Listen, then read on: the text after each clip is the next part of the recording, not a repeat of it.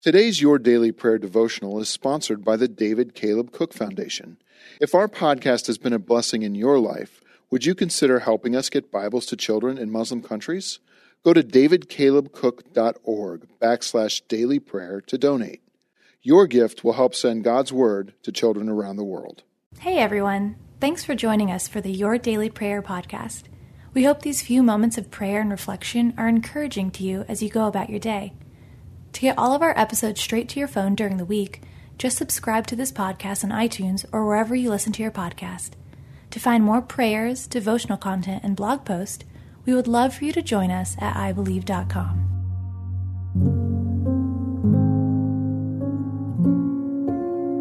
A Prayer to Kill the Sin of Gossip in Your Life by Michelle Lazurek, read by Leah Martin. Don't let any unwholesome talk come out of your mouths, but only what is helpful for building others up according to their needs, that it may benefit those who listen. Ephesians 4:29. Can you pray for Jan?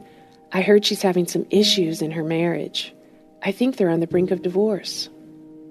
In my 16 years of ministry, I've had many women come to me and start off a conversation just like this one. Yet a conversation like this is nothing more than gossip, thinly veiled as a prayer request used as a way to share information about another member of church. If I'm honest, it's easier speaking about someone else's life rather than my own. I even get a little joy out of hearing someone else's problems. For a moment, it seems like my life is better than someone else's. I can temporarily indulge in the spiritual high of knocking someone else off her pedestal in a pathetic attempt to keep me on my pedestal. Perhaps you, like me, have experienced the high of hearing about someone else's problems. Have you thrived even a little bit on the idea that someone who on the outside is thinner, prettier, or better than you is crumbling on the inside? God meant for words to have power. God used words when He spoke the world into being. Jesus used them to calm storms, heal the sick, and rebuke the Pharisees. In the same way, our words can have a positive or negative effect on people, depending on which we choose to use. Are you speaking words that heal or words that hurt? Let's pray together now for the power we need to kill the sin of gossip. Lord, thank you for your mercy and grace, even when we sin and gossip.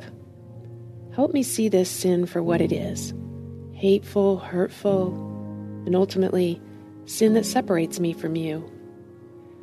Lord, give me a greater affection for you.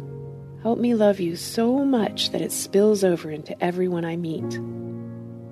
Help me love you so much that the temptation to gossip melts away in the midst of my thankfulness and joy. Help me long to build others up, not tear them down. In Jesus' name I pray. Amen.